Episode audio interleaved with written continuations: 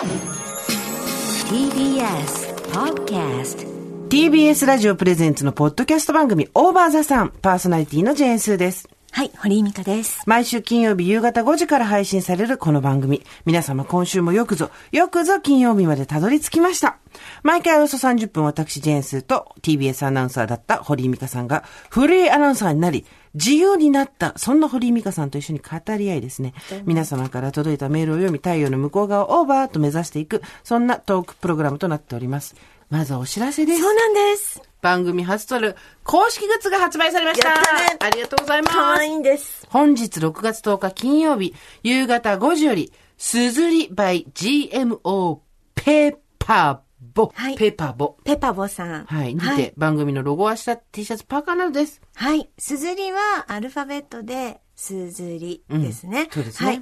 番組ロゴをあしらった T シャツやパーカー、それからこれからの時期に役立つタンブラー、そして夏こそ忘れちゃいけないブランケットなどなど豊富な可愛いラインナップ揃えました。はなお、明日11日土曜日のお昼12時より、期間限定で、すずり夏の T シャツセールが開催されるということで、対象となるアイテムは1000円引きで買えるチャンスとなっております。じゃんうんいきなりもう1000円引きです、はい T シャツ。例えば T シャツをお求めの方、明日のお昼以降にご購入いただきますと、お得にゲットできちゃいますので、詳しくはオーバーザさんの公式ツイッターをご覧ください。ですから、パーカーとかタンブラーとかはもう今買っちゃって大丈夫。なるほど T シャツだけ明日のお昼12時までちょっと待った方が1000円低くなっちゃうよっていうことです。ありがとうございます。はい。てってれー、みかちゃん。はい。私さっきね、はい。あ、ねえねえねえ、それ何？ビッグカメラ行ってきたの。何？それ。ちょっとどうしたの？見たい？見たい。なんで開けていいの？人にあげるやつでしょ？てれれれれれんれん。えー何それ？えあなたに退社の お祝いをあげるって言ってて、ずーっと考えて、マッサージを予約したんだよね。そうあのですそうま、ですミカちゃんにマッサージを予約したんだけど、そこの時に仕事が入っちゃって行けなくなっちゃって、次の輪に入るの大変だからって言って、はい、退社祝い買ってきたよ。ありがとう。雨の中こんな重いもの。いいえ、重くない。開けてみて、開けてみて。何これ？何これ？あ可愛らしい箱だよね。ー、見ちゃった。見ちゃったね。何これ？ちょさあっと待って。開けて。多分そどうやって開けるの？下からだと思うよ。うん下から、うん、そっちの下ね。うんだってこれどんどんこれむちゃくちゃにベリベリって開けるタイプの人だよ。そうすわー、すごい。何ですかこれ？ヤーマンだ。ヤーマンといえば？バリブ？そうよバリブよバリブ、私にバリブくれるの？すバブリーじゃなくてバリブよすごい大賞おめでとう憧れのバリブ。で、ほら、いろいろ比較サイトとかも見たら、はいヤーマン悪くないっていう評価多かったじゃない。だから、ヤーマンす。ごいありがとうございます。多分充電しないとできないと思うけど。もう顔も体もビリビリくるやつでしょそうそう。もうね、電気うなぎかっていうぐらいの勢いよ。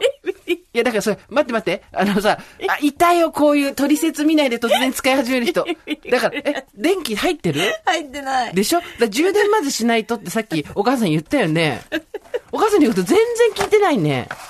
まず、番組中にちょっと充電しときなさいよ。ちょっ。とじゃあ、今充電して。そうそうそう、充電して。帰り、すーちゃんありがとう。え、私すーちゃんの誕生日何もあげてないの？誕生日じゃないの、これ。全然人の話聞いてないね。退社祝いだね。退社祝い今頃くれんの？だからでまだまだ受け付けてまあ、ます。退社祝い。そうじゃなくて、もうね、一つも話聞いてなくて、お母さん絶句してる今。退社祝いはマッサージを予約したけど、あなたが仕事が入っていけなくなって、その後話したのがこれだっていうところからは、比較的時間は経ってないと思うよ。ああの足元じゃなくて、その横にね、ついてるでしょ？あれ？充電されてる？何にも反応してませんよ、ほら。あら、困ったわね。そしたら、ちょっとほら、抜いてみて、背中のあ。してました、してました。ここ見て見て。うんしてる？ここ言ってるから。あじゃあよかったよかったじゃあ私が電気でバリバリやられる日も近いんです。そう。で、あの、お願いだからもう5章だから、取扱説明書を読んでね。それ、もう一個ついてて、そっちは髪の毛の方だったりするから。あ、あ、そうなんですね。そう。あ、なんか、二つアタッチメントがついてて、そうだから一つは髪の毛で一つは顔ってそういうそうそう方ですね。だから、えーちょっと私じゃもう、上げまくります上げまくって上がる女。びっくりした。私今すごく驚いてるんだけど、電気針ブラシをもらった途端顔が上がってるのよ、この人。さっきまで本当にね、あの、ひしゃげた餅みたいな顔してたの。プラシボ効果。すごい。あの、上から、カバンの中に一日中入れてた大福みたいな顔してたのよ、今まで、あなた。わかる？その感じ。ぐしゃってなっちゃってさ。シワがこう、ぐしゃっと入ってみたいな顔してたのに、今、電気針ブラシ、充電始めただけで顔がプワー上がってきて、そんな簡単なの？ね。私だから、その、フカヒレで言うとね、うん、だから出た、フカヒレ。はい、どうぞ、フカヒレで言うと私だから結構だから、すぐ、なんていうの、気持ちがこう顔に出る。プラシーボちゃんだよね。プラシーボなうんんですよ。この間、堀井さんと私と二人で、ちょっといいお食事をね、まあ、いわゆる接待されるっていう、あの、珍しい食事会があったんですよ。大体二人でいると、どうしようもないもの食べてるスポンサーんですけど。さんとかではないですよ。はい、スポンサーさんとかではなくですね、あの、お食事をっていうことで、いいとこ連れてってもらって、ええ中華だったんですけど、ええフカヒレの姿煮があったんですよ。まあ、絶対自分たちは食べられないような。ないですよそう。で、ねフ。カヒレの姿煮をミカちゃんが食べて、はい。まあ、ご飯いっぱい食べてごちそうさまでした。ありがとうございました。このご恩は一生忘れません。つって帰ってきて、翌日だ。はい LINE がピコーン来て、フカヒレを食べたから今日は肌がプリプリしています。出た。なんで？本当？もう半端ないぐらい、あの、プリップリだったんですよ、肌が。すごい言ってたよね。でうん。もうメイクのりがすごい良くって、うんうんだから私、あの、本当に、豚足食べた次の日とかも、てきめんなんです。本当に、プリップリになるんですけど、それは、それはだからコラーゲンが効いてるってことですよね。まあ、あの、コラーゲンっていうのは経口摂取、口をね、通して摂取すると、すべてアミノ酸に分解されるんです、胃の中で。ええそうなんですよ。で、どういうアミノ酸がまた体のどこで再、コラーゲンがアミノ酸になコラーゲンはコラーゲンのままで入るってことはなかなか難しいで。じゃないですすか。はいコラーゲンはコラーゲンとしてコラーゲンしないんですか？コラーゲンはコラーゲンしない。低分子コラーゲンというのもございますが、基本的には胃で、酸で分解されてアミノ酸になります。はいで、そのアミノ酸から、また、再結合して、何になるか。アミノ酸、必須アミノ酸とかありますよね。はいで、ああいうので何になるかっていうのは、体の足りないところに行ってくれるんです。で、コラーゲンとコラーゲンペプチドっていうのがありまして、はいいろいろと体の足りないところに行くんです。だから顔に足りてなかった手羽先食べた後、うんちょっとなんか気のせいか爪の縦線が弱くなってる。あそれは爪に行ったんですね、コラーゲンがね。そうそうそう。手羽先食べた次の日、絶対爪綺麗なのよ、で、私。あの、えっと、それに関して私が一つだけ言いたいことがあるとするならば、普段が足りてなさすぎなんだよ、このドアホっていうことだけですね。私が毎日タンパク質を食べる、タンパク質を食べると言ってるのに、全く食べないで、糖質ばっかり食べてるから、多少の、だから、多少の、そのコラーゲン、コラーゲンものにも、こうビビッとに反応するわけ、私の体が。だあの、欠乏してるからでしょ。さ砂漠に水ってことでしょ？うんポンなんか食べた日にはもそう。でね、聞いてください、皆さん。私こんな、今日ね、もうオープニングからずーっと堀みかに小言言ってるでしょ？こんな人生私だって送りたくない。人の人生に小言なんか言いたくないんだよ、マジで。本当は。で堀井がね、そんな話をしたわけ。だから、じゃあ、今日は二人で中華を食べに行こうと。また中華を食べに行って、姿には食べらない、出ないけど、うんとう、あのね、フカヒレのスープ。み緑のものとかね。そう、二人のスープとかなら飲めるでしょ。だから、お肉とか、タンパク質とか、と取りに行きましょうって言って、堀井さんを連れて私は、町中華よりちょっといいとこに行ったんですよ。その話聞いたから、またプリプリになりたいだろうなと思って。で、私が最初に頼んだのがクラゲ。ね、これこ、あコリコリコリコリね、これも体、肌にいい。あと、卵、このタンパク質、あと鳥、蒸し鶏。ほぼ、ほぼスたーちゃんが食べた。そう、タンパク質。そう、ほん、結果そうだった。で、ほ、で、野菜とか、お豆腐とか頼んだんですよ。頼んだ頼んだ堀井がちょっとでも食べてくれればと思って。頼んででた、唯一堀井が頼んだもの、オーダーしたもの、なんだと思います？私が一個だけ頼んだ。カスタードまんじゅうくださいと。オール糖質。カスタもう、この時の私のね、ショックっていうかね、母さん、母さん、本当に。絶望感なかったよ。私だってそんな中華が食べたかったわけで、堀井さんのために、堀井さんのためにと思っていろいろでしたら、カスタードまんじゅうを一つください。パシャッパシャッパシャッパシャ写真撮ってさ、なんかなんでそんなカスタードまんじゅうの写真撮ってんだよと思いながら。ハリネズミのね、可愛いやつでし形してたんだよね。そそう。うそうそう。まあ、そう、そう、だからいつも撮ってないから、本当にこう、聞きが強いと思いますよ、自分で。で、この、まあ多分おいおい、そ小ばしく話す日も来ると思うんですけど、はい。運動だったりとか、ええ。う栄養だったりとかに詳しい人と二人で話を聞きに行くっていうのをこの間やったんですけど、はいはいはい。堀井さんの食生活聞いて、僕、愕然としてたよね。本当ですか、ってまあ、それで、髪の毛や皮膚が作られているというのなら、もう体内がそうなってるとしか言いようがないですね。新たな実験結果見つけたみたいな、そう、なんか、新種発見みたいになってたよね。なってました。ね。まあでも本当に衰えてますよ、その人よりは。だからちゃんと測ってみないと分かんないですね、そのタンパク質とか、体内の構成が。タンパク質は別にいいけど、骨密度だよね。そろそろ我々が気にしなきゃいけないの。ね変色してたりとか、あとやっぱりその、食べなかった時期があったりとかすると、ん骨の密度がどんどん下がって、ほら、でほら、女性ホルモンがさ、なくなっていったり、いわゆる更年期になると骨粗鬆症になったりするじゃ。うんんうんうん。ほーっといってもダメみたいよ。やっぱりうん骨は。うん運動したいとか。しないこと。タンパク質取るのと運動するのともう、ほ堀井さんがやんないことばっかり超面白いね。なんか、いつか来るのかな？目覚めてやる日が来るんですかね？なんかさ、ね、もさ、な毎度言うけどさ、デブに小言言われたくないだろうっていう、もうそれだけなの、私は。だからデブじゃないじゃん、デブだよ。デブはデブだよ。デブはデブだよ。そうだから、その二人で、この壮絶な思い出しはない。それな。二人でその、なんであんなに堂々としてたのか事件でしょ。ね。こんな自信満々なデブ初めて見たって顔してたよね。こんなに自信満々な、推しの強いデブは初めて見た。この食生活ボロボロな女も初めて見たけど、なんでこんな、なんでこんなに太ってる人が、なんでこんなに堂々としてるんだろうっていう、顔してたよね。終始、終始不思議そうでしたよね。あの、推しの強い、なんか面白いデブとかさ、自己 自虐するデブとか、あと、おとなしいデブとか、私なんかがって言って、自尊感情の低いデブとかって、街ゴロゴロいるじゃないですか。もう、そんなんもう全然なしニューじゃん。なしニュー。だけど、私はすごい自信満々に、痩せた人に栄養指導するデブっていうもう新しい、新種だから、新完種。全新種だから。ニューキャラ。そう。もうで、しかも指導されてる方の人も、え、この人大丈夫っていうぐらい炭水化物しか取らないっていう、あの、栄養及び運動のプロの人がですね、なんか、でも、だから、あなたのその今までの生き方とか考え方を知らないと、面食らっちゃいますよね。面食らうと思う。うん。え、なんでこんなにこの人堂々としてるんだろうって。そうそう。うん。私も、まあ、あの、大場さん聞いてくださってる方たちも、あなたがどういう気持ちで今、生きてきたかね。のこの場所に立ってるかとか、ね。うん。火の輪をくぐり、くぐってここに来たそう。そうそう。どういう気持ちで、そう、洋服選んで髪型やってっていうの分かってるから、理解できますけど、ね本人は多分そんなことないですよって言うと思うけど、見逃さないよって話。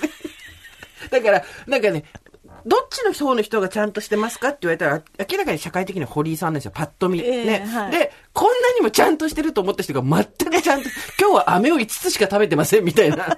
飴を5つ食べた後にケーキを食べて、その後はポテトチップを一袋みたいなことを言う、ごアラフィフの女も見たことがなければ、その人にギューギュー言うデブっていうのも見たことが、でも、なんていうの？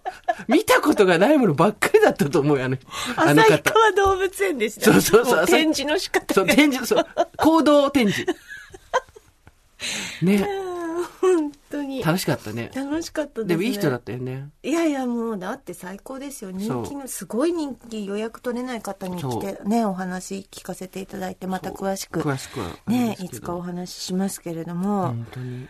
いろいろ話聞いてて、やっぱりやりすぎは全部ダメっていう話だったね。あの 堀井さんのそ、うでした。なんか堀井さんがあまりにも何にも知らないのにびっくりしてたし、てか、脂質って何ですか？みたいなことまた言ってたからね。油って何で、何が油ですか？みたいな。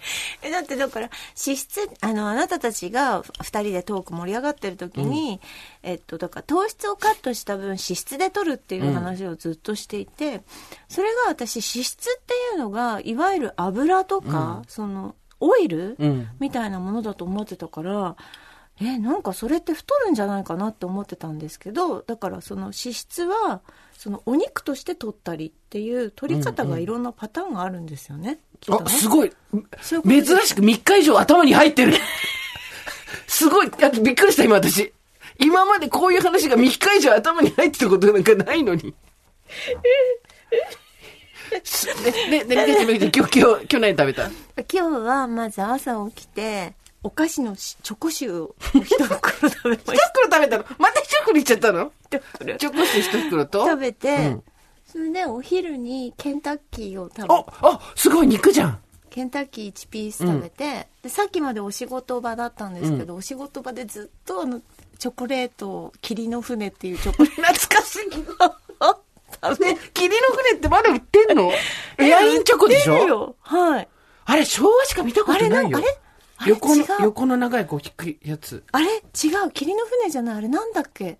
なんかシャシャシャシャシャってなってるサシャ。サシャサ シャシャシャシャシャシャで分かった。天才。あれでしょ？チョコの、板チョコの上に、シャシャシャシャシャってなってるでしょ？サシャ。なってるやつ天才。これでしょ？あなたが食べてきた。あそうですそうですシャシャシャシャシャシャって。そうです。それずっと食べてました。だから、あの、サブで、こう、どうしようこうしようって言ってる間にこうやって、食べて、で、ナレーションして食べてってやって、で、そこの方が、ちょっと今日企業の、あの、でかかるナレーションをやったんですよ。はいはいはい放送とかには載らないんですけど、で、その方がなんか熱海からいらしてへて、ー。で、大場田さんも時々聞いてくださってる方で、うん。で、今日なんか東京駅で、柿山さんによって、なんか差し入れを買買って来てくださって、その現場にもで、私にもお土産持ってきてくださったんですけど、また可愛い。なんか、東京駅のその柿山さん、大丸、うん。でなんかちっちゃいところだったらしいんですけど、一応あの店員さんに「堀井美香さんという方あなたご存知ですか?」って聞いたらもちろん存じ上げております」だから 柿山の社長はみんなに多分かわいさありがとう。みんなにみんな社員にあの伝えてるんだっていうことを言ってました、嬉しいね。はいてかさ、なんか、暗号として柿山送るの超楽しくなってきたね。柿山を送って相手の反応を見るみたいな。お前はこちらの村のものかっていう、ね。いや、でもそれ、あの、柿山のか、あの、社長さんにも言ったんですけど、私、新宿御苑でうんご飯食べてたら、隣に若い、隣に若い人が、柿山の袋を持って若い女子がいたんですよ。うんうんで、ああ、柿山だと思ってたら、もう一人の人が遅れて入ってきて、柿山の袋持ってきて、で、柿山って言って座って、あ、もうこれ絶対、絶対ダメだと思って。絶対大場座さん聞いてる人だと思って。それで、やっぱりなんか、ポッドキャストの話し始まってから、もうなんかちょっとスーって出ました。逃げろ。スーって出ましたけどね。ね、はいたくさんの人に聞いてもらえて本当美味しい。美味しいじゃないありがとうございます。はい。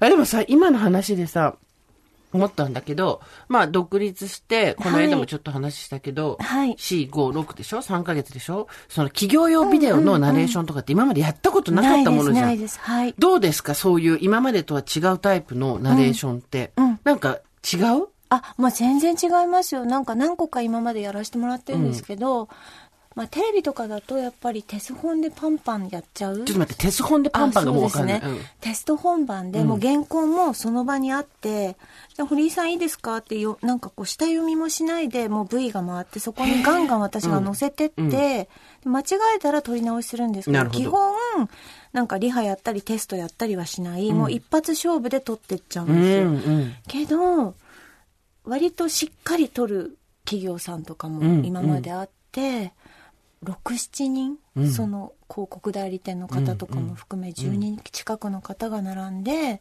でその企業名とかなんとかって何度も何度もこうやったりとかやっぱ一本ずつ作り方全然違いますし。スポンサーのうん。あるラジオ番組とかとも違うんだ、また。あ、そうです、そうです。だから企業の中で、その、使われるとか、あとはクローズのイベントで使う VTR だったりとか、なんかそういうものなんですけど、でも、面白いねうん、いろんな、あといろんな広告代理店があって、いろんな制作会社があって、うんあ、そっか、今まで同じ人としかやったことないもんね。そうそうそうですね。いろんな場所に行くし、うんうん面白いです。会う人会う人、いつも違う人なので。初めましてでしょ、みんな。初めましてですね。疲れたりはしない？あ、全然それはないであ、すね。そう。うん。なんかでもさ、今までと同じ仕事なんだけど、ん行く場所も違うし、会う人も違うし、ん内容もやや違ったりとか、50にして楽しいね。いや、楽しいですよ。だってね今までこの赤坂の、このビルの中を行ったり来たり、うんまあスタジオちょっと今日はここでとか言っても、まあスタッフ、いるスタッフは一緒じゃないですか。本当に自分のホームですよね。そっからなんか全く迎え入れられるっていう感じなので、いやー、これは違いますよね。なんかやっぱりさ、転職は若いうちにした方がいいみたいなムードもあるじゃん。で、私は本当にそれもそうだろうと思うんだけど、うんうんうん50にしてそのね、沖に出て、やっぱり疲れちゃうんじゃないかとか、うまくいかないんじゃないかとかさ、うん。思うこ方が普通だと思うんだよね。うんうん。人としてはそういう警戒心が働くのは普通だと思うんだけど、うんそこが全然なく楽しめてんのがいいね。ああ、そうですね。うん忙しいもんね、相変わらずね、ちゃんとうね。んなんか毎日毎日、うん。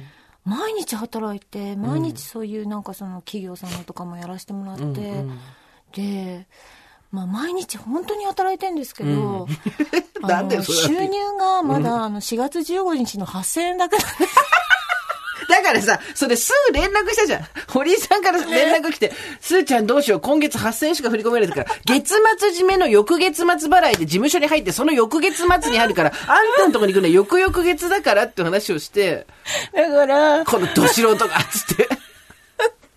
だから、本当に私、すごいなと思って、1ヶ月で8000円しか稼いでないって、いや、バイトでももっともらうよなと思ってて、ね毎日、毎日どっかに行って仕事してるんですよ、今。うんそうだよ。だから、翌、月末締めの翌月末払いで事務所に入って、そっからあなたのところに来るから、翌々月だって言ってん。だんだん、だんだん本当にお金をだから使わない、もう収入が自分今ないんだっていうね、そういつか入ってくるかもしれないですけど、今ないんだってもうどんどんだから貯金が今目減りしてるんですよ。そりゃね、それ眉間にしめ出してるけど、当たり前。で、うんスタート時だからいろいろかかるんですね。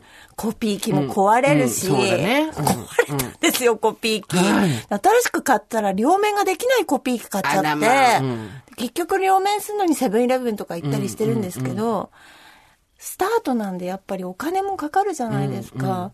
だから本当に私、あの最近、昔ジャンジャカタクシー移動とかしてたんですけど、今もう本当に赤坂から麻麻布の40分とか、普通に歩きますからね。歩いてるよね、あなたで。でもね、はいそれすごくいいけど、ミカちゃん、何度も言うけど、サラリーマン癖をやめなさい。サラリーマン癖ってのは今月働いた分のお給料が来月払えとか、とにかく毎月いるだけでお給料が入ってる。そうじゃなくて、いや、本当一番最初にその壊れたコピー機、領収書取ってるよね？大丈夫だよね？取った。原価償却され,、はいするされます、はい。で、使ってる、えっ、と、いろいろ経費、はい。全部これも取っとかないと、はい。結局2ヶ月後からどんどんお金が入ってくる。はい。であなた一応会社小さいの作って、はい。そこで閉めて、何月締めだかわかんないけど、ええ。閉めたところで発生月でやるのか、入金月でやるのか、税理士に相談する。はい。で、それによって、絶対に経費が足りないっていう時が来るから。ええで、今のもう経費バカ赤字ですよ。いや、経費をバカどんどん経費赤字バカ経費使ってください、どんどん。そうしないと絶対に足りなくなるから。経費がたまんないんです。そうなんです。我々のこの仕事、マジで経費本当に経費ないよもう口からフカヒレブワー出すとかしない限り、全然経費がないんですわ。だから、なんか先輩でよくいろいろおかきとか、なんおかきおかきを買っても経費には限界があるんだよ。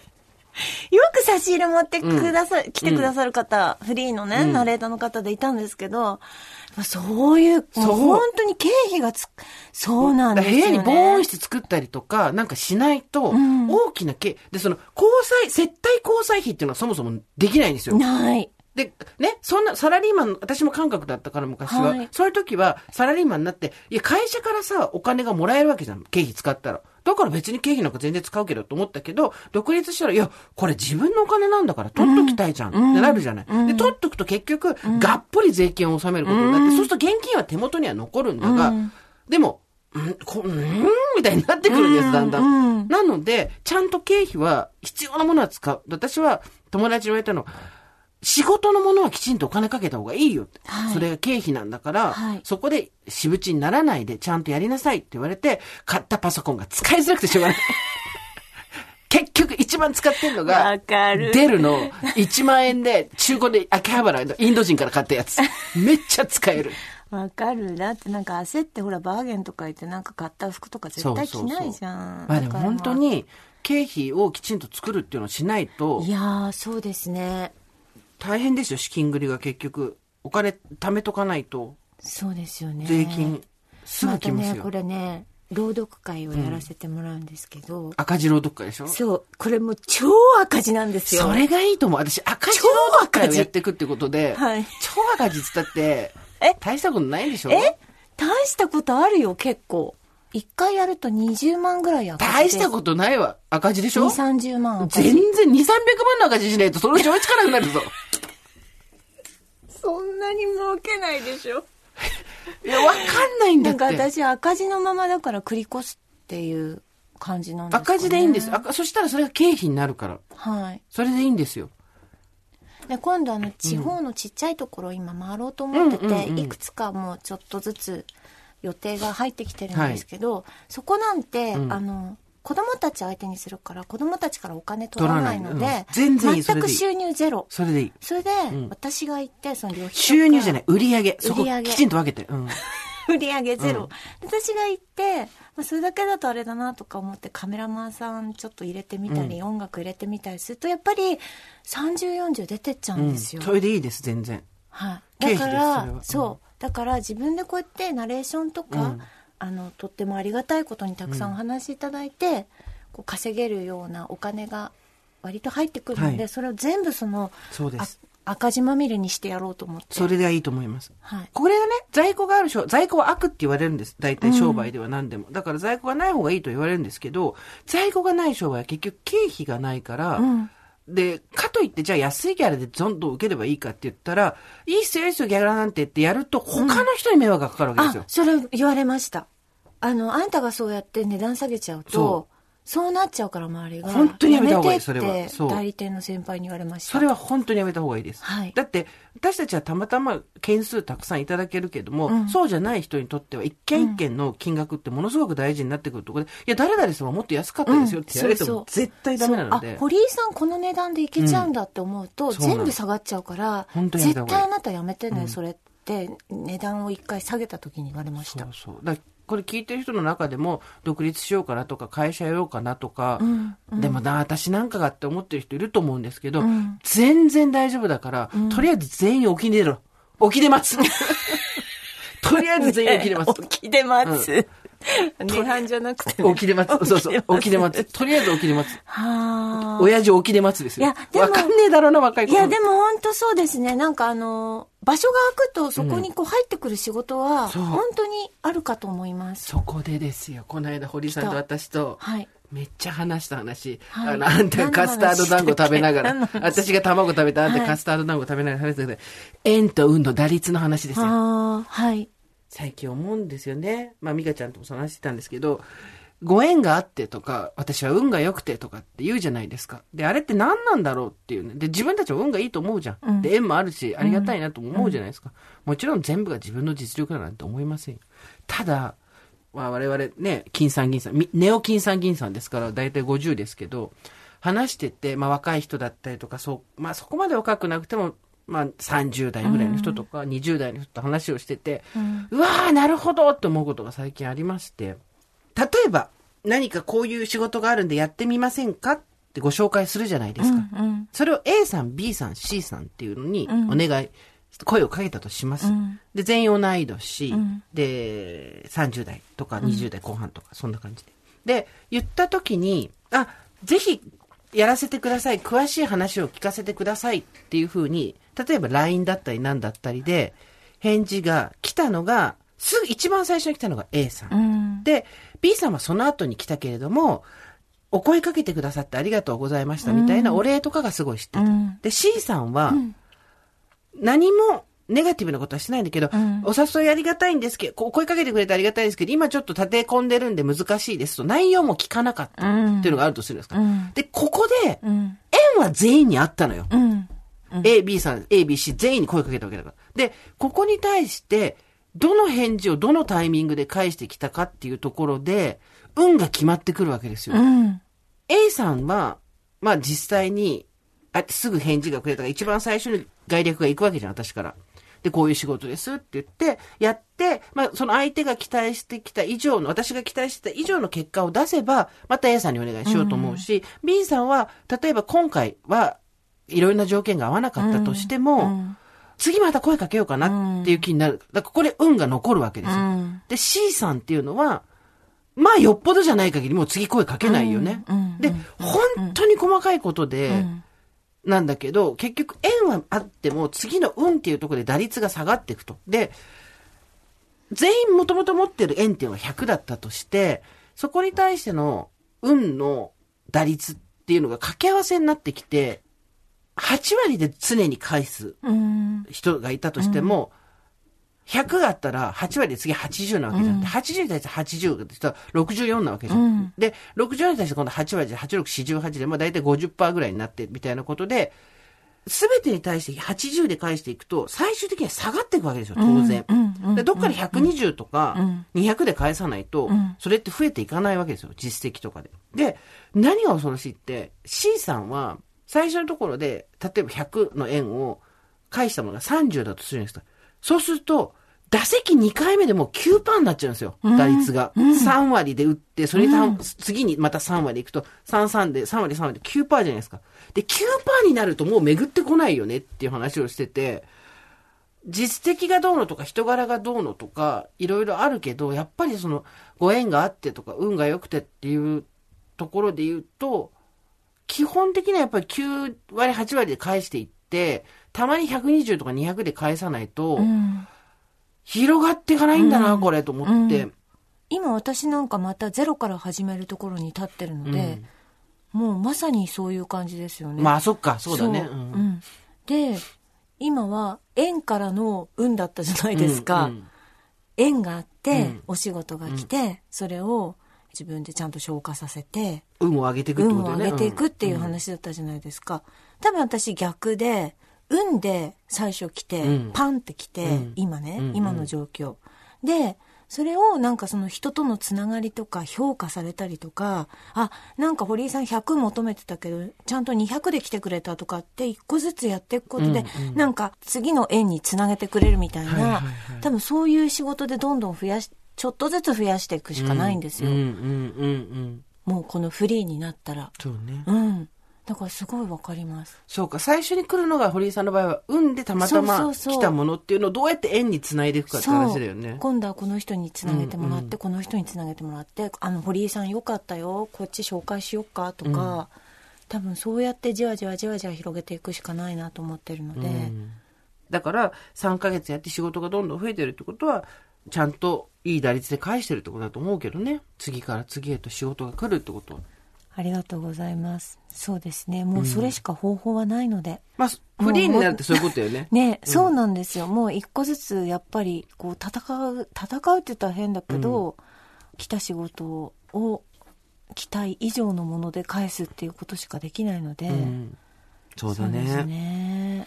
そうだね。本当にそうだはい。ね。それをやらないとどんどんこう減っていきますから、それは分かってるんですけど、いやーもうそうそう、運とか縁とかそうですよね。あのー久米さんのラジオに、うん銀座のね、洋服屋の三本、三本うん三本が、三本山。もうなくなっちゃったけどね。うんね、あの、おじいちゃま社長、はいはいおじいちゃま社長が、久米さんのラジオでやっぱ運と縁が大事なんですってずっと言ってたから、やっぱ銀座のショップは運と縁だよなと思って聞いてたもん。まあ、そうだろうね。うん、そうだろうね。うん。ですごいさ、私の嫌いなことの一つ、出会いに感謝あるわけ。出会いに関してうるせえ。バそれも昔の運と縁ぐらいに響く時が来るんでしょういや、てかどうせ、。なんで嫌いかっていうと、出会いに感謝っていう言葉に対しての、そこに付随してくる大きな物語を完全に無視した状態で、どういうもう金太郎飴みたいに出会いに感謝、出会いに感謝っつって、もうペロペロペロペロ、なんていうのシールでその辺に貼ってるみたいに言うじゃん。うん。出会いに感謝って、はいって言うけど、一期一会みたいな？そうそうそう。だけど、分かってる本当にその意味みたいなさ。腹落ちしてない言葉が世の中にこう、溢れすぎなんだよ。あ、なるほどうん、ねだか。ら出会いに感謝って言われたらキッってなるけど、もうちょっと本質的な、なんだろうな、なんだろう、その本質的なことがちゃんと付随されてない言葉っていうのがものすごい多いんですよね。だから運と縁の、だからすごい本末転倒になってるわけ。運と縁の話って本当はすごく大事なんだけど、運と縁がももう記号みたいに使われて、うん、縁、うん、縁、縁、縁、うん、みたいになってるから、うん。いや、すっちいなと思って、何の意味もないのにそうやって使ってるやつがいるなと思って、そもそも運と縁っていう言葉自体が嫌になっちゃうけど、そうじゃなくて、言葉狩りをしたいわけじゃないんだっていうね。うん。そこにちゃんと意味がついてないものに関しては使いたくないんだでもさ、運とか縁とかっていうのを解いてる人じゃないんだけど、こう口にしてる人って、運と縁だけでは動いてない人の方が多いなってそうです、う。そうです。それが運と縁っていうことです。んイグザクトリー、それ。だけど、運と縁さえ良ければ、動くんだよ。で、運と縁を上げるためには、この壺買ってね、みたいなことが多いじゃん。いまだに多いわ、多いわ。まだまだ、それの言葉変えたようないっぱいあるわ。やりたいことがある、書きたいものがある、演じたいことがあるっていうことでやるんじゃなくて、作家ってかっこいいな、演者ってかっこいいな、モデルってなんかちやほやされそうだな、みたいなことで、状態に憧れてやるとやっぱり結果が出ないっていうのと一緒で、縁とか運もそうなの。そうね。それを形骸化された状態で、んマニュアルに沿ってそういう状態になってるものに足元すくわれると大変なことになるぞっていう。うん縁がどんどん弱くなってるんだよ。関係ない。でもあなたの周りにね、そういう、だからチャンスを待ってる人とかさ。そうなんですよ。すっごいチャンスあげたいんだけど、あんたそれだと回ってこないよみたいな人もいてさ。たくさんいる。るけど、やっぱりちょっとそれを遠くから眺めてた、あー、そこどうしてそうやっちゃうかなって思うんだろうね。そうね。でさ、小手先でうまくやれるのもいるわけ。で、もっと本質的にちゃんとやれるのもいるわけ。うん。だけど、心根はすごくいいんだけど、そういうところが若干雑だから、うん。舐められたりとか、うん結果につながらなかったりっていう人が嘆いてるのを見ると、うんああ、どっから話を進めたらいいかな。今せ、一番世界で救いたいのは30代だね。20代なんかどうにかなるって感じだけど。でも30代ってそうかもしれないですね。なんかいろんな、こう白黒つく時期かもしれないし。なんか、30代が楽しいと、絶対40代も楽しくなると思うし、うん。楽しいっていうかなんだろう。楽しいっていうのは別にその、ワーキャーとかそういうことじゃないんですよ。30代がちゃんと腹落ちす、七点抜刀の末に腹落ちすれば40代も楽しいし、そうするとその毛伸びで40代も楽しくて50代もなんかうまくいきそうな感じってうん。なるから、ってうん。言ってんのに、で、そういう話はすごいわかんのに、あんたはまたそこで糖質を食べるんだよ。うんと縁を手放してんだよ。タンパク質の。まあさあ、そうですね。今日ですね、はい皆さんからいただいております、寂しさ。ええ鎮魂祭です。この前、鎮魂祭、鎮魂祭言いましたけど、地鎮祭じゃないかって、そうそうそうそうの人が言ってておかしかった。そうだねって、ね。ち新婚祭じゃないよね。地鎮祭だよね。そうですね。ちょっといっぱい来てるんですけど、読みましょう。どうぞか、お願あ、どういします。ぞどうぞ。ちょっとその、柿山町でお腹すいた。じゃあこれはどうでしょう。スーさん、ミカさん、おはこんばんちは。51歳、おばさんネーム、ハチコと申します。私が寂しさを感じるのはありきたりかもしれませんが、異性の恋愛対象から外されていると感じる時です私が勤める会社は大半がおじさんとおばさんで構成されていますので、私の年齢でも居心地の悪さを感じることはないのですが、何年かに一度おじさん社員たちが色めき立つような美人が入社してきます。3年ほど前に入社してきた女性も某タレントさんに似ている美人で、まあ見事なまでに男性社員が浮き足立つのを感じました。え、今までそんな顔で私と話したことないよねってかな顔で、頬を好調させながら武勇伝を語る男性たち。そりゃまあ気持ちはわからなくもないけれど、あまりにも露骨すぎやしませんでしょうか。私も既婚者ですし、職場の人とどうこうなんてみじも考えていませんが、女としてターゲットから外された感じがして無性に寂しくなります。しかも彼女はバツイチ子持ちで孫あり、私より2歳年下の49歳、20代の女の子ならば同じ土俵ですらないので気にもならないですけど。しかも先日スーさんが話していたみんながいい子だだと言うからって必ずしもいい子ではないというのに当てはまるわけなんです。だから余計に私の心はざわざわしてしまいます。男性スタッフには男をいい気持ちにさせるための差しせそをさらりとやってのける人なんです。相手には気持ちを持たせて、本人は全くその気なし、あんまりですよね。こんなことを考えて私が性格悪いのかしらなんて落ち込むこともしばしばあります。女性だってイケメンには弱いわけだし、男性にだけ言えることではないのでしょうが、うっすら寂しさを感じる51歳です。はい、正直にありがとうございます。はちこさん。はちこさん。何がって今聞いて、27歳ぐらいの人も聞いてるでしょ？多分これも。びっくりしたと思うけど、その今の気持ち、20年、25年経っても変わらないから。今の27歳が持ってる、えー、あの子、可愛い子が入ってきたらみんな、そっち行っちゃって、なんか、そう。50歳になってでも、もありま70す歳になってもありますでしょう。私たちはそれを隠さない会会長です。私は。はいそうですそんなのもう関係ないわとか、そんなこと言いません。はい。ボリュームは変われどくすぶる気持ちはございます。そうです。こうやって、あの、抱擁していくんです。そうなんです。はい。わかるよ。だから、異性に相手にされなくなったんじゃないかっていう寂しさ。はい。さあ、こちら寂しいについて、ラジオネーム理科室さん。はい。スーさん、ミカさん、おはこんばんちは。こんばんちは。いつも目から水を流しながら楽しく拝聴しております。ありがとうございます。37歳シングル理科室と申します。この中で精神と時の部屋に強制ワープし、最近まで涙型になった経年を顕微鏡で観察してました。剣の、毛穴ってね、本当に涙型になるんだよね。そうです。びっくりしたよね。30代やはり回収物が多く、先週の放送に激しく共感し、初めてメールをお送りします。さて、私が感じる寂しさ。じっくり考えてみると、2つのタイプの寂しさがあります。まず1つ目は孤独型。シンプルに孤独を感じるときに湧き上がるタイプの寂しさです。具体例としては、お正月に実家に皆が集まった帰り道、誰もいない街を通過して、一人暮らしの家に向かうとき、骨身に染みる冬の寒さも相まって、何とも言えない寂しさが込み上げるのです。あ、私って一人だなと突然自覚する孤独。孤独沼にはまると生きる気力がなくなるので、その時は全面降伏してとりあえず孤独に寝ます。そして二つ目、アトラクション型です。一つ目の突然の込み上げてくる寂しさに対して、自分から進んで寂しいを発動するものです。わかる。迎えに行く感じね。最近の話を例にしてみます。あわよくばお付き合いに発展するかもしれないと期待を寄せた男性に何気ない連絡をしたところ、返信が返ってきませんでした。あるね、そして、受け入れてもらえなかったと一本的に判断した寂しい気持ちになります。何かしてしまったのだろうか？と勝手に不安になったり、いやいや返信のタイミングを考えているのでは？と希望を持ってみたり。気がつけば寂しいをエネルギーに感情ジェットコースターに乗車。寂しさをアトラクションとしてどこか楽しんでいる自分がいたりします。しかしこれをやりすぎると膝に来るので、ご自愛くださいと自分に言い聞かせ、寂しいタイム終了の合図とさせていただいております。すごい自分で撤収できるの偉いな。魔法の言葉、ご自愛くださいに何度救われたことでしょう。この場を借りてお礼を申し上げます。ありがとうございます。私が住んでいる北海道もようやく新緑の季節を迎えました。日が長くなり、外で過ごす時間も増え、楽しいことが少しずつできるようになってきましたね。生活の環境がまた変わり始めていますが、皆さんはどうか無理なくご自愛ください。PS7 月のスーさんの札幌トークイベントのチケットゲットしました。おお、よかったとてもとても楽しみにしております。スーさんもお佐藤水産思う存分楽しんでください。ということで、7月、エア G さんの FM 局のイベント行きますんで、詳しくはジェーンスーエア G で調べてみてください。北生放送ですか？いや、イベントイベントか。そう、なので、ぜひぜひお待ちしてます。えー、スーさん、ミカさん、いつも楽しく拝聴しております。おばさんネーム、お肉、34歳、女性、独身ですお。肉。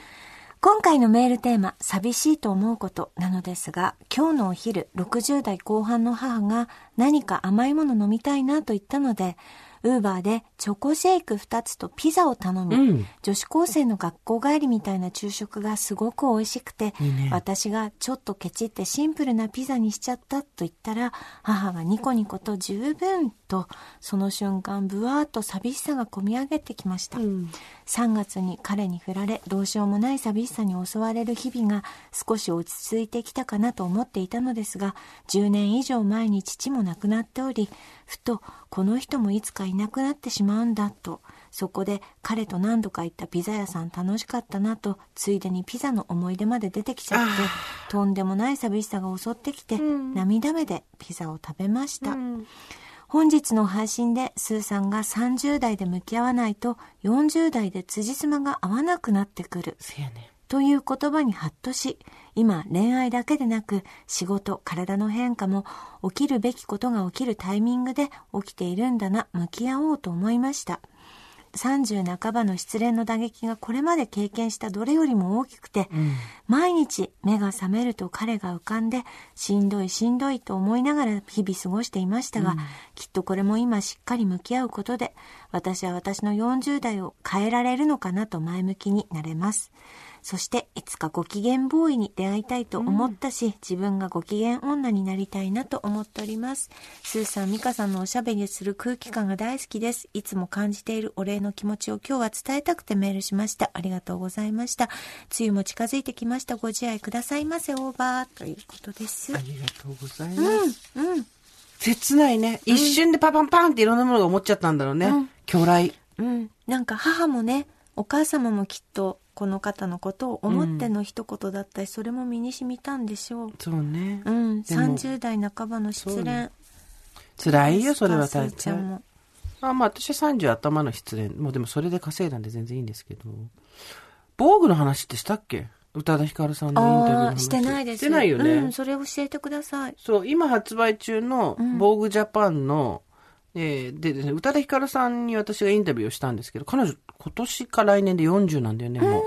なんだけど、30代やっぱりぎっしり10年間自分に向き合って、自分っていうものを精査して棚卸しして、分解してっていうのを、あれだけの作品を残した人でも徹底的にやってるんですよ。っていう話がすごい詳しく喋ってくれてるんで、よかったらですね、ぜひ今発売中の防具、えー、宇多田ヒカルさんのインタビューをジェーンスーがやっておりますんで、で、ここであの、ジェーンスーからのお知らせですけれども、対談と思ってる人がいるんですけど、対談っていうのは、ある一つのテーマに関して、二人が話して、対等に話をして、それを第三者がまとめるっていうものなんですけど、インタビューっていうのは、その二人のうちどちらかが話者、どちらかが質問する人。で、質問した側が基本的には文章をまとめるっていうものなので、今回はインタビューです。私と宇多田さんが対等に対談したわけで全くないので、うん。えー私の聞きたいことに真摯に答えてくださった宇多田ヒカルさんの防具、うん。よかったら書店でね、発売中なんで、ぜひ。テキストジェーンスーって書いてましたもんね。そうそうそうそうあなたがだから文章も全部書いた責任を持って。うん。ね。よかったら読んでみてください。うん本当に10年間しっかり向き合ってる彼女っていうのがいて、いや、すごいな、ここまでの人でもここまでやるんだなっていうのがね、うん。身に染みて。34歳だからね。うん、まだこれから。でも、でももう、分かるよ、その辛いの。長く付き合った人と別れて、親と食べたらこの人もいなくなっちゃう。ピザ屋美味しかったな、ブワーみたいな。うん。わかるよね、それはね。さあ、次行きましょう。スーサミカさん、お墓番長は40代も折り返しと思っていたらまだ40代前半。自分の年齢もおぼつかなくなってきたおばさんネーム、ゴンと申します。毎週金曜日を心の糧に日々やり仰せております。さて、今週のテーマ、私の寂しさですが、理解してくれる人がいないということです。元来人付き合いが苦手で、一人でいるのですが、私の住む土地では一人イコール友達がいない、イコールかわいそうな人という構図が優勢なようで、誰も私が好きで一人でいるんだとは理解してくれません。子供の学校行事、息抜きにお茶をしばくカフェ、映画や買い物など、一人でいるところを知人各方グループ行動に出くわすと、すごく気まずい。あら、ゴンさん、誰かと一緒？いえ、一人ですが、一人と信じられないという表情をされます。職場で休日ランチの話になり、一人で行くと話すと、友達いないの？とドン引きされます。うん。まあ友達もいませんが。都会であれば一人でお出かけしても一人ランチも珍しくはないでしょうが、誰も彼も幼馴染というこの土地では、いくら説明しても理解されず、結局は寂しい人になってしまいます。実家も実家で同じような田舎なので、帰省時に誰とも会わずに過ごすと、なんであんたは一人で平気なんとこれまた寂しい人扱い。ああ、分かってくれとは言わないが、そんなに俺が悪いのかと歌いたくなる日々。分かってくれとは言わないが、同居家族だけを理解してくれているのが不幸中の幸いでしょうか。スーサミカさんどうか私の寂しさも成仏させてやってください。うん。そうよ。なんかさ、一人だと寂しいねっていうのって、それこそ離婚した友達も言ってた。早く次の人見つかるといいねとか、一人だと寂しいとか、もう散々コリゴリだって離婚したのに、誰か男の人いないと、みたいなこと言ってくる人がいて、この方はご結婚されてお子さんもいらっしゃると思うんだけど、女が一人でいると寂しいっって思われちゃうみたいなね。うん。一人。うん。そんなことないよね。ないない。だから、なんか、一人で楽しいみたいなのガンガンこうん。う、ね。お一人様でね私たちも楽しんでいかないといけないですそうね。よ。私は一人で楽しみますよ。何やります？一人で。え？え私？そんな急に聞いてこない。そんな、ちょっと柿山食べてください。私一人でいろんなとこで暮らす。いや、それやりたいことでしょ？今一人だと何してんの？一人だと何してるか？もう、そりゃ楽しいですよ。一人でやっぱり本読んだりとか。あ、一人じゃないから本読んでる時も。お、だって作家と繋がってるから。一人で出かけて何する？一人で、あ、私は一人好きなので、一人でドライブしたりとか、え、一人飯も最高ですし、もちろん前も言ったけど。美術館とかも全然やっぱ一人やもん。一人で見たい絵とか行ったり来たり行ったり来たりしたいし。わかる。人といるのってさ、楽しいけどさ、時間限定されない？もう3時間とかいるともう帰りたい帰りたい帰りたいみたいになってきちゃあう。に3時間が限界かな、私。あ、まあ、休日は基本的に一人だし。そうですよね。自分で喫茶店行ったり、お蕎麦屋さん行ったり、うん。メンテナンスで眉毛行ったり、うん。顔のマッサージ行ったり、で、喫茶店行って本読んで、ちょっとバーテンダーさんと喋って、一人。そうですね。なんか一人でいる時の方がいろいろやっぱ考えるし、いろいろなんか、すごい時間は濃密だなって思ったりしますよね。なんか、理解してくれる人がいないっていう寂しさはあるのに、寂しくないっていうことを理解してもらえない寂しさってすごい難しいね。難しいね。うんいや、そっちの見方で見てるだけだしねっていうね。そうそうそうそう、そうなのよ。そっちの目線で見てるだけでしょ、その切り取り方っていうね。都会に出ておいでよと思ったけど、家族いるからそうもいかないんだな、多分今のところ。そうだね子供のママ友とか。でも変わってる人でいいじゃない。もうん。う、付き合いがつまんない人と一緒にいるより変わってる人と思われる方が楽だよ。うん。スーサミカさん、おはこんばんちは。おはこんばんちは神奈川県37歳テケテケです。双子玉川在住ではなおい。あ、違うのね。いつも金曜日が待ち遠しく目から水を垂らしながら楽しく会長しています。私の寂しさですが、友達の会話の輪に入れなかったことです。うん。私は結婚しておりますが子供はいません。やっぱり同世代の友達はみんな子供がいて、集まると子供の話になります。あその話の輪には入れないのでもやもや寂しくなってしまいますね、うん。あここは私の居場所ないなって思ってしまいますしかし帰宅するとご機嫌な夫もいるし仕事も楽しいし不幸ではないような幸せって何なんですかね。よくスーさんが女性のパターンは8種類いるとおっしゃいますよね、うん。仕事あるない結婚してるしていない子供いるいないどうしても子供がいるが幸せの象徴っぽくなっちゃってますよね、少数派なかなか辛いです暗くなってしまいましたが寂しさ鎮魂お願いいたしますニコ玉にも行きました。大興奮してしまいました。ありがとうございます。またお会いできること楽しみにしています。ね、こちらも楽しみにお待ちしてます。そうなのよね。なんかさ、結婚してないんだっていうのって、多分30代とかだとまだ冷やかしになるけど、40過ぎてこの年になるともう誰も言わないわけ。ん。だから超ラッキーと思うんだけど、ん。なるほど、また別のあれがあるのかと思ったけど、結婚してて子供がいないと、ん。お子さんはみたいな圧ってやっぱあるんだよね。ん。で、結婚してて子供がいたりすると、その話についていけないのは、私は、どっちかっていうと簡単にアウトサイダーになれるわけ。うんうん。もう結婚してから子供いないよ、みたいなさ、うん。すごく乱暴なうん言い方で、ん。語尾がこう、うん。ベラン名になるようなさ、形で、子供がいないな、みたいになれるんだけど、ご結婚されてる方は、うん。お子さんはっていう問いがやっぱり常にどっかから超えてくるような、うんあれがあるよね。うちは子供は作らないの、夫婦で仲良くやっていくのっていうのが、だいぶ言えるようになってきたけど、うん。まだまだなんか結婚したら子供でしょみたいなうん。のあるよね。うん。多分その子供の会話がなされてるっていうことは、うん。その子供を持ってる人たちはテケテケさんに対しては別にそこはなんていうの気を使ってないし、うんうん。子供いるいないで判断もしてないからそういう会話をしてるんだと思うんだけど多分ご自身が感じてるっていうことなんでしょうね。それが圧で、うん。目の前の人たちは気にしてないし、うん。だからこそなんだけど、うん。勝手に社会の圧っていうのがかかってきたり、自分でそれを敏感に感じ取ったりしたと、こっちの人たちの方が幸せなんじゃないのかな、うんみたいな、うんその人たちは言ってなくてもさ、思っちゃうんだよね。うん。難しいよね、そういう時さ、結局、目視できない、何らかのムードみたいなものに押しつぶされそうになるわけじゃん。うん。うん。でも目の前の人たちには悪気はなかったりするから、うん。誰にどこをどう言ったらこれが解消されるのかって難しいよね。うん。私だったら、なんか私が持ってない何かを持ってる人たちの間で、話がなされてる時、うん。まあそれは私は子供じゃなくて他のパターンで何回かあったんですけど、うんなんかゆ気を使って言わない、その会話をしないでもらうよりも言ってもらった方が楽だったかな、うん私は。でもやっぱりなんでじゃあ私にはそれがないんだろうっていう気持ちにはなるじゃん。うん。それが幸せではない。うん。それがあることが幸せではないと分かってるんだけど、うん。やっぱりそれをがあった方が世の中的には幸せって見られるんじゃないのかっていうさ、うん。うん。自分で自分のこう、プレッシャーかけちゃう時ってあるよね。うん。これもさ、すごいわかるわけ。おばさんネームニラなし餃子さん。はい。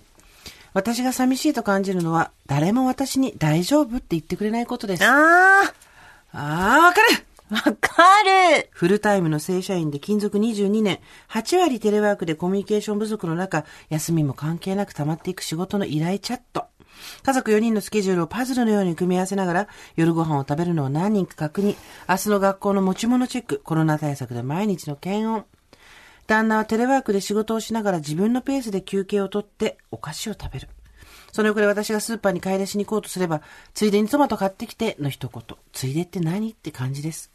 小学生の子供の塾の宿題を見ながら、上の子の反抗期にイライラ、洗濯物畳んでお弁当の下ごしらえして、夜の23時過ぎ、やっと一人の時間になります。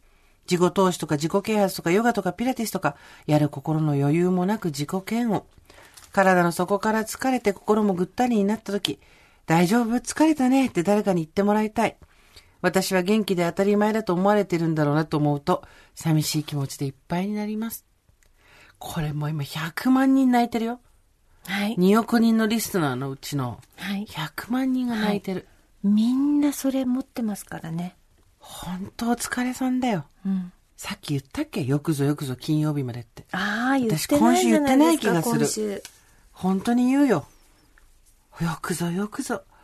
もう月曜から金曜までもうみん誰も分かってくれない中でもう全部自分が頑張ってやってもここで私がやんなかったらどうなると思ってんのと思いながらも我慢我慢って言いながらやって誰にも何にも褒められず。褒められず褒められもせず。本当かそうかと思えばああ、やっぱここちょっと気にしといたからやっときゃよかったなっていうようなところでちょっと手抜いたらまんまと失敗して、すいませんすいませんってみんなに頭下げて、なんで私はこういうとこダメなんだろうと思いながらの金曜日。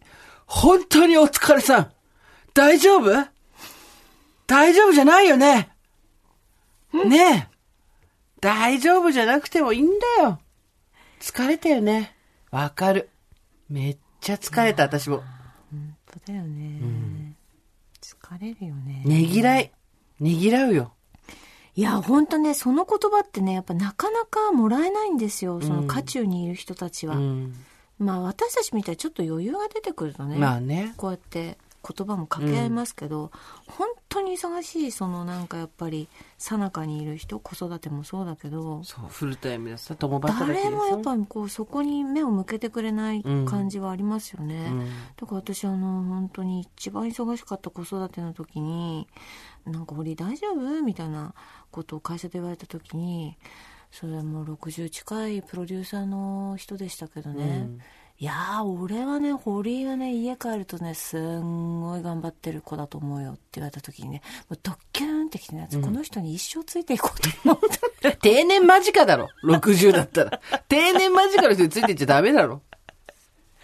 この人だけは私を分かってくれてると思ってなるほどね。もう、もう、キャンキャン言ってついていきましたからね、本当に。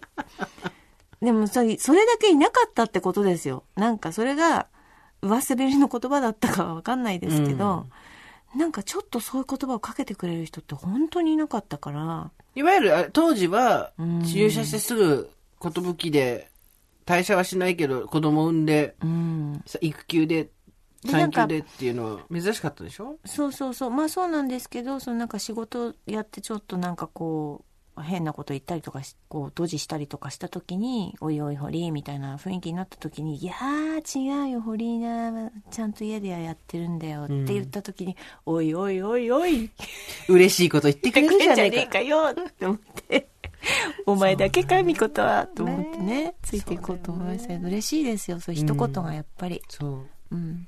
ニラなし餃子さんにはね、一つ言いたいのはですね、大丈夫？とかね、寂しい、変わってあげようかと疲れてるみたいなことをね、誰も言ってこないっていうのはなぜかっていうと平気な顔しちゃうからなんですよね。うん。やっぱりここはコミュニケーションなんで、家族4人で、うん。えーついでにトマト買ってきてって言われたら嫌だって言ってください。で、4人、家族4人のスケジュール、パズルのように組み合わせて、夜ご飯を食べるのは何か確認で言ってこなかったら作んなくていいです。バグらせましょう。自分がすごく繊細な90年代の言葉で言うなら、ニューロファジー。そういうこう微調整、微調整、微調整に次ぐ微微調整をか積み重ねないと家族のルールが破綻するっていうことをちゃんとやっぱり知らせた方がいいと思います。で、ご飯はあってたらないよって言って、だって言わなかったじゃんって。なお母さん全部やできないよって言って、えーとかわーとかっつったら、自分でなんか買ってこさせたり、出前でも取ればいいんですよ。うん。一人だけ違うもの食べたっていいんですよ、別に。で、明日の学校のもじもチェックもやんなくていいですよ。うん。まあ、小学生とかだとちょっとあれかもしれないけど、中学生とかだったら、もう忘れていけばいいんですよ。うん。で、旦那はテレワークで仕事しながら自分のペースで休憩を取ってお菓子食べるのは、これはいいの。